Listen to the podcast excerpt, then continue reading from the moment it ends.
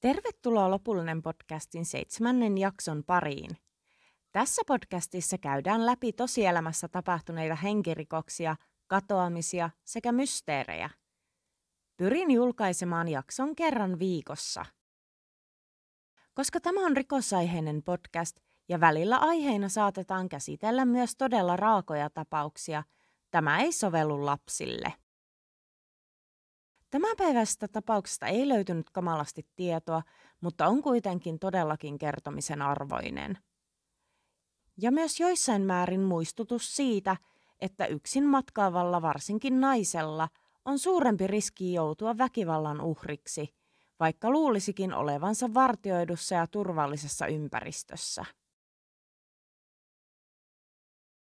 Karla Stefanik syntyi Venezuelassa 28. marraskuuta 1982, mutta muutti perheensä kanssa Tampaan vuonna 2000 ja sieltä Miamiin vuonna 2012. Hänen perheeseensä kuuluivat äiti Lucia, isä Carlos sekä veljet Carlos ja Mario. Jakson aikana puhun Karlan isästä vain isänä – ja veljestä Carlosina ihan vain selkeyden vuoksi. Karlalla oli myös miesystävä tai aviomies, mutta tämä ei ole tullut julkisuuteen, joten hänestä en tietoja löytänyt. Muutenkaan Karlan lapsuudesta ja elämässään olevista henkilöistä ei paljoa tietoa herunut, vaikka kovasti yritin nettiä penkoa.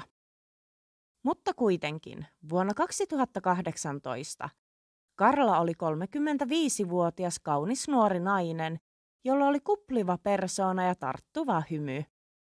Hän asui tällä hetkellä siis Miami Beachillä Floridassa ja työskenteli vakuutusmyyjänä. Karla rakasti matkustelua ja hänen Instagraminsa onkin täynnä kuvia hänen matkoistaan ympäri maailmaa. Unelmanaan Karlalla olikin käydä jokaisessa maailmankolkassa. Karla halusi lähteä joka vuosi syntymäpäiviensä kunniaksi matkalle. Ja tänä vuonna viikon matkakohteeksi osoittautui kaunis Kostarika. Ja matkakumppanikseen hän otti mukaansa kälynsä April Purtonin. Karla ja April olivat saapuneet eri aikaa Kostarikaan, ja tarkoituksena olikin, että April lähtisi takaisin kotiin päivää aikaisemmin eli marraskuun 27. päivä ja Karla 28. päivä, joka olisi hänen syntymäpäivänsä. Eli tämä viettäisi viimeisen päivän yksin lomalla. Kostarika on Keski-Amerikassa sijaitseva valtio, joka tunnetaan ekoturismista ja viidakoista, joissa elää muun muassa sympaattisia laiskiaisia – sen pääkaupungista San Josesta pääsee maan kuuluisimmille matkakohteille, kuten Manuel Antonion kansallispuistoon, jossa Karla ja Aprilkin vierailivat. Heti reissun alettua Karla tapansa mukaan lähetteli perheelleen ja ystävilleen todella paljon kuvia sekä videoita lomaltaan. Ystävyksillä näyttää olleen todella hauskaa ja kuuden päivän loman aikana Karla muun muassa opetteli surffausta, kävi kuumilla lähteillä ja vieraili läheisissä pikkukaupungeissa. Karlan veljen mukaan tämä oli suoraan sanottuna koukussa puhelimeensa ja sosiaaliseen mediaan, kuten Facebookiin ja Instagramiin. Karla otti kuvia tai videokuvasi kaiken, varsinkin matkoiltaan, ja hänen ystäviensä onkin kerrottu vitsailleen, kuvaako Karla elokuvaa. Marraskuun 27. päivä saapui ja Karla vei Aprilin sekä heidän käytössä olleen vuokra-auton San Josen lentokentälle. Hyvästeltyään matkakumppaninsa Karla nousi Uberin kyytiin, joka vei hänet San Josen keskustaan kiertoajelulle tutustumaan kaupungin nähtävyyksiin. Karlalla ja kuskilla ilmeisesti juttu luisti hyvin, ja tämä pyysikin kuskia hakemaan hänet seuraavana aamuna puoli yhdeksältä ja kuljettamaan lentokentälle, jolloin hän palaisi takaisin kotiin. Iltapäivällä viiden aikoihin hän kirjautui lentokentältä noin 16 kilometrin päässä olevaan Airbnbin kautta vuokraamaansa Villa Buena Vista hotellin huoneeseen. Joissain lähteissä tätä hotellia kutsuttiin hostelliksi ja toisissa hotelliksi, mutta puhun nyt kuitenkin tästä vain hotellina, kun vierailin kyseisen Villapuena Vistan nettisivuilla, sain sellaisen käsityksen, että tämä olisi tällainen asuntokompleksi, jossa on kahdeksan huoneistoa ja alue on vartioitu. Eli Karla piti tätä paikkaa varmasti turvallisena vaihtoehtona, koska olisi kuitenkin yksin viimeisen päivänsä. Karlan kuvailtiin olleen rohkea, kun uskalsi matkailla myös yksin – mutta myös järkipäässä oleva eikä tehnyt turhia uhkarohkeita päätöksiä matkoillaan. Karla oli tyytyväinen tähän huoneeseensa, mutta valitettavasti ulkona oli alkanut satamaan rankasti vettä, joten hän viihtyi huoneessaan koko illan. Kunnes seitsemältä iski sähkökatkos. Hän oli ilmeisesti laittanut Aprilille viestiä sekä kuvia sähkökatkoksesta. Ne kuitenkin palautuivat hetken kuluttua, eli vika ei ollut kovinkaan pitkäkestoinen. Karla oli jutellut FaceTimeissa ystävänsä Keitin kanssa, jolle hän oli myös raportoinut sähkökatkosta. Puhelun aikana hän kertoi olevansa janoinen ja haluavansa vettä, mutta ilmeisesti hänellä ei ollut mitään juotavaa huoneessaan. Kate olikin ehdottanut, jos Karla keittäisi vettä, ja neuvonut tätä pysymään huoneessaan. Toiselle ystävälleen Lauralle hän oli laittanut viestiä noin yhdeksän aikoihin illalla, että menisi kysymään hotellin vartijalta, jos tämä osaisi neuvoa, mistä saisi haettua vettä. Tämä oli viimeinen viesti, minkä kukaan perheen jäsenistä tai ystävistä saivat Karlalta ihmiseltä, joka oli jatkuvasti viestitellyt ja ollut yhteyksissä heidän kanssaan. Aluksi he ajattelivat, että oli tullut uusi sähkökatkos, Karlan puhelimesta olisi akku loppunut tai muuten vain ei yhteyttä olisi ollut. Seuraavana päivänä, 28. marraskuuta, eli Karlan 36-vuotis syntymäpäivänä, Ystävät ja perhe postasivat sosiaalisen median onnitteluviestejä, mutta Karla oli kuitenkin epätavallisen hiljainen eikä kommentoinut tai reagoinut julkaisuihin mitenkään. He olivat myös yrittäneet soittaa hänelle onnitellakseen, mutta puheluihin ei vastattu. Ystävät ovatkin kommentoineet, että tämä oli todella erikoista – sillä Karla tarkisti aina puhelimensa viimeisenä nukkumaan mennessä ja herätessään hän katsoi aina ensimmäiseksi puhelintaan. Karlan oli tarkoitus siis lentää tuona päivänä San Josesta Fort Lauderdalein kentälle, jossa hänen ystävänsä Laura olisi tätä vastassa. Vaikka Karla ei ollut vastannut viesteihin, Laura meni lentokentälle odottamaan tätä. Kun kone oli laskeutunut ja ihmisiä oli alkanut poistumaan sieltä, ei Laura nähnyt ystäväänsä.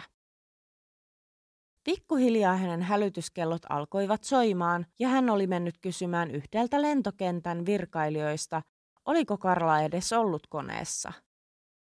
Virkailija tarkisti koneen matkustajaluettelon ja hetken päästä kertoi, että tämä niminen henkilö ei ollut noussut koneeseen. Tässä vaiheessa kukaan ei ollut kuullut Karlasta mitään 21 tuntiin, ja perhe otti yhteyttä Kostarikan sekä USAn poliiseihin. Mutta kuten yleensäkin tällaisissa tapauksissa, kun aikuinen ihminen on kadoksissa, hänestä voidaan tehdä virallinen katoamisilmoitus vasta 48 tuntia katoamisesta. Perhe ja ystävät eivät jääneet kuitenkaan toimettomiksi vaan jakoivat sosiaalisissa medioissa ilmoituksia Karlasta, joissa kertoivat tämän olevan kadonnut. He perustivat Facebookiin Finding Karla-ryhmän sekä Go Find Me-tilin. Jotta perhe saisi avustusta matkustaakseen etsimään Karlaa Kostarikaan. Karlan isä, veli Carlos ja perheystävä Greg matkustivat pari päivää katoamisen jälkeen Kostarikaan. Ensimmäinen joulukuuta Carlos kävi tässä asunnossa, jonka Karla oli vuokrannut viimeiseksi yökseen. Huone oli ollut todella siisti ja omistajat sekä henkilökunta muutenkin olivat olleet todella ystävällisiä sekä auttavaisia Carlosia kohtaan. Carlos tapasi myös hotellin vartijan, joka kertoi, että oli nähnyt Karlan viimeksi aamulla viiden aikaan marraskuun 22. päivä, kun tämä oli noussut matkatavaroineen tumman harmaan tai mustan auton kyytiin ja lähteneen hotellilta. Karlan perhe etsi käsinsä myös tämän kuskin yhteystiedot, jonka oli tarkoitus noutaa Karla aamulla lentokentälle. Kun poliisi oli ottanut yhteyttä kuskiin ja kuullut häntä, oli tämä kertonut tulleensa hakemaan Karlaa aamulla puoli yhdeksän aikoihin, kuten oli naisen kanssa edellisenä päivänä sopinut. Mutta Karla ei ollut ikinä tullut paikalle ja vartija oli kertonut kuskille naisen lähteneen hotelliltaan jo viideltä.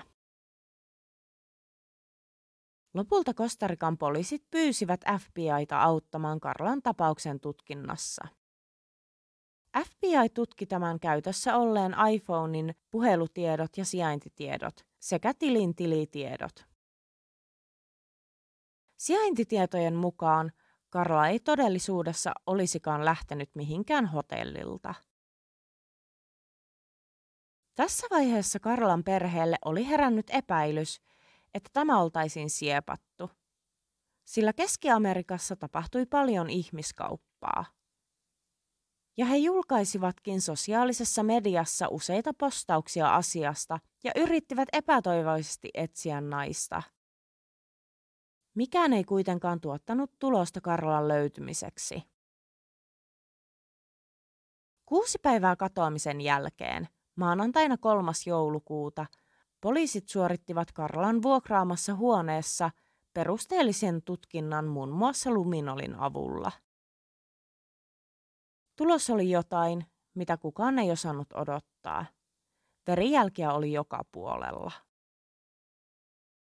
Huonetta oli yritetty myös siivota monta kertaa valkaisuaineella sekä etikalla. Tässä vaiheessa oli varmaa, että Karlalle oli tapahtunut jotain kamalaa. Saman päivän aikana poliisi haravoi koirien kanssa hotellin ympäristöä.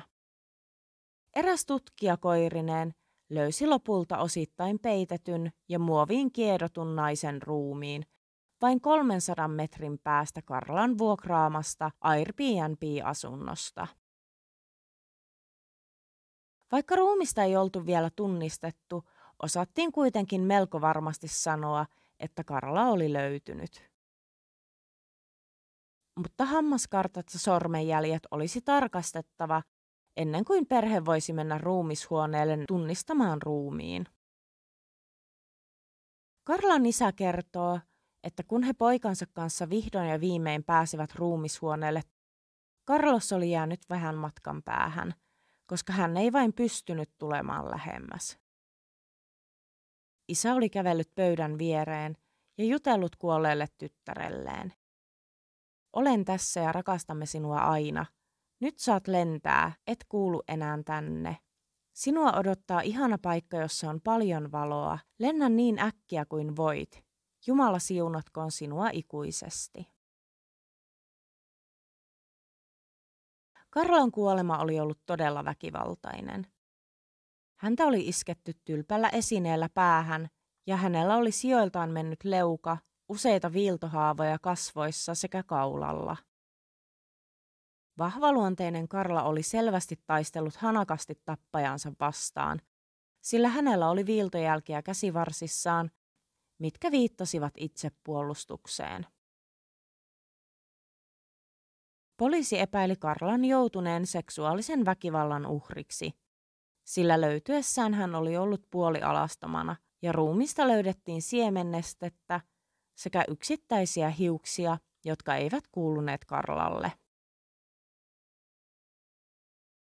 Poliisit pidättivät tämän Airbnb-huoneistohotellin vartijan samana päivänä, jolloin ruumis oltiin löydetty.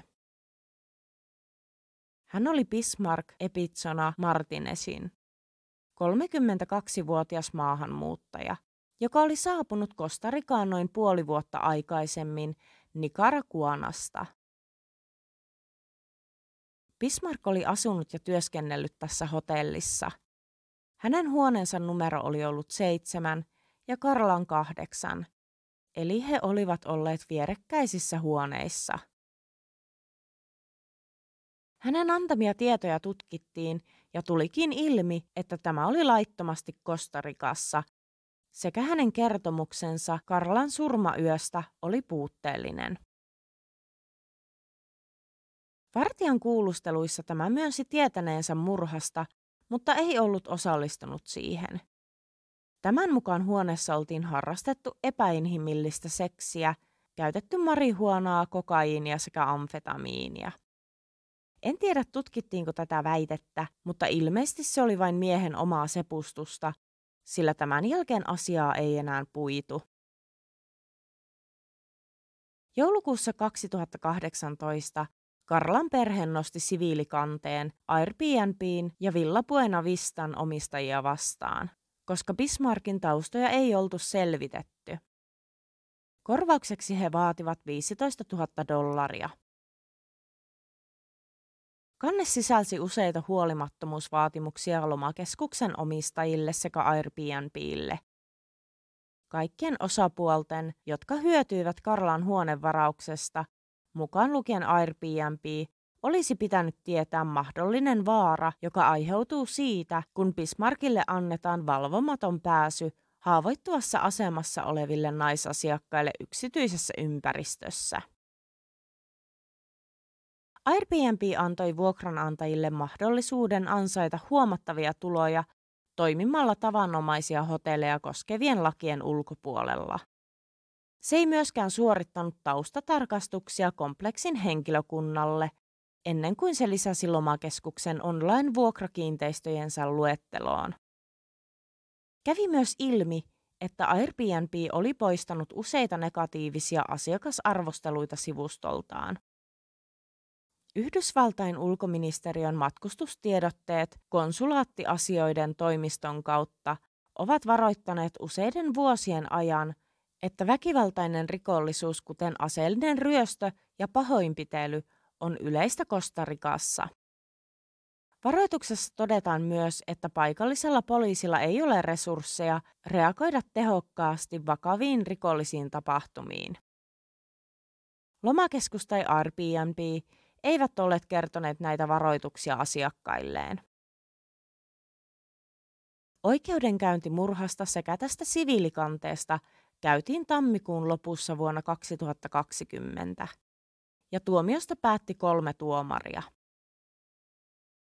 Syyttäjä oli ollut luottavainen DNA-todisteisiin, sillä Karlan ruumista oli löytynyt Bismarckin DNAta sekä hänen kertomuksensa kuulusteluissa olivat olleet ristiriitaisia valvontakameroiden ja tapauksessa todistajana olleiden kertomuksiin. Miehen todettiin käyttäneen vartijan asemaansa törkeästi hyödykseen, sillä hänellä oli niin sanotusti vapaa pääsy hotellin huoneisiin sekä hän teki työtä, joka osoittaa luottamusta. Viranomaisten mukaan Bismarck oli yrittänyt raiskata Karlan, mutta kun tämä olikin tapellut vastaan, oli mies puukottanut hänet kuoliaaksi. Koska hän tunsi hotellin ympäristön hyvin, hänellä oli mahdollista kantaa Karlan ruumis syrjäiselle alueelle hotellin lähistölle ilman, että kukaan tätä huomaisi. Joidenkin lähteiden mukaan Bismarck olisi soittanut omalle äidilleen tapahtuneen jälkeen ja tunnustanut tappaneensa naisen. Bismarck tuomittiin toisen asteen murhasta 16 vuodeksi vankeuteen.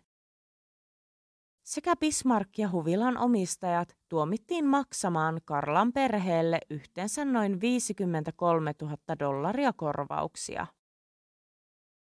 Karlan perheen sanotaan olevan järkyttynyt tuomion pituudesta ja että rikosta ei pidetty ensimmäisen asteen murhana.